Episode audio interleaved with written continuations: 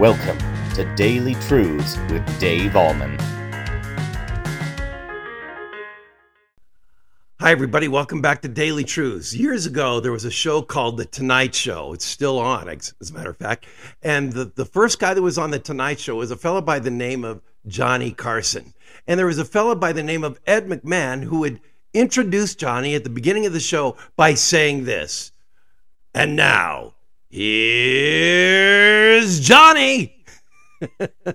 Some of you are old enough to remember that. Well, what was the role of John the Baptist? Basically to say, here's Jesus. And how did he do that? Well, this is what he said. This is Matthew chapter three, verse two. He said this, repent, for the kingdom of heaven is at hand. Let's talk about the kingdom of heaven. The kingdom of heaven and the words, the kingdom of God, were used interchangeably in the New Testament. Basically, they meant the same thing, that the rule and reign of Christ had entered the world. Jesus Christ had entered into the world itself as a human being, ushering in, yes, the presence of God, but also making heaven, the reality of heaven, a reality for all those who repented of their sin and put their trust in Jesus. So the kingdom of heaven is at hand. The kingdom of God is at hand. The reign of Christ is here, and he is the one who makes heaven possible. Now, John the Baptist also said, not only is the kingdom of heaven here in the presence of Jesus, but also he was saying what you need to do.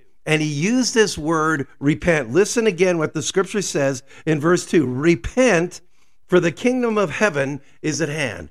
I want to ask you, what does the word repent mean? It means basically three things. Number one, it means to feel sorrow over our sin. Sin is a transgression of God's holy law. We know the Ten Commandments have been given to us, and when we don't measure up to what they say, we've missed the mark, and that's what sin is. And it makes us feel bad. When you compare your life to what the Ten Commandments say, obviously you're going to feel sorrow over your sin if you're a believer in Christ. So the first part of repentance is sorrow over sin.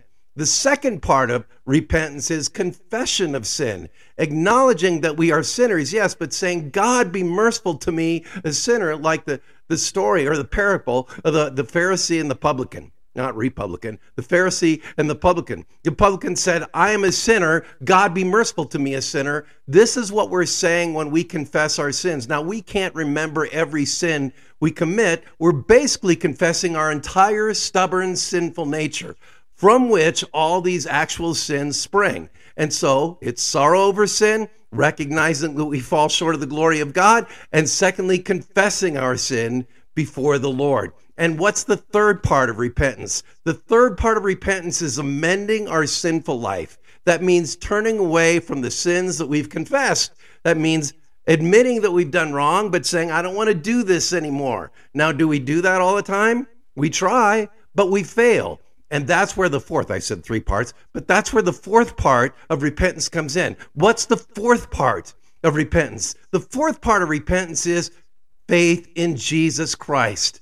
That's the full complement of what repentance means, faith in Jesus Christ. So we feel sorrow over our sin. We confess our sin. We say, I don't want to do that anymore. And then we say, but I believe that Jesus lived for me and died on the cross to pay for my sin and rose again from the dead so that I have new life in him.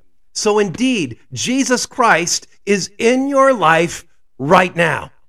And we can literally say, and now here's Jesus. And Jesus comes into your life by repentance and faith in Christ, making you new, forgiving your sin, giving you the attitude of, I want to serve the Lord, and making it possible that heaven will be your final reality, either A, when you die, or B, when Christ comes back. And that is today's Daily Truth. Have a great day in Christ.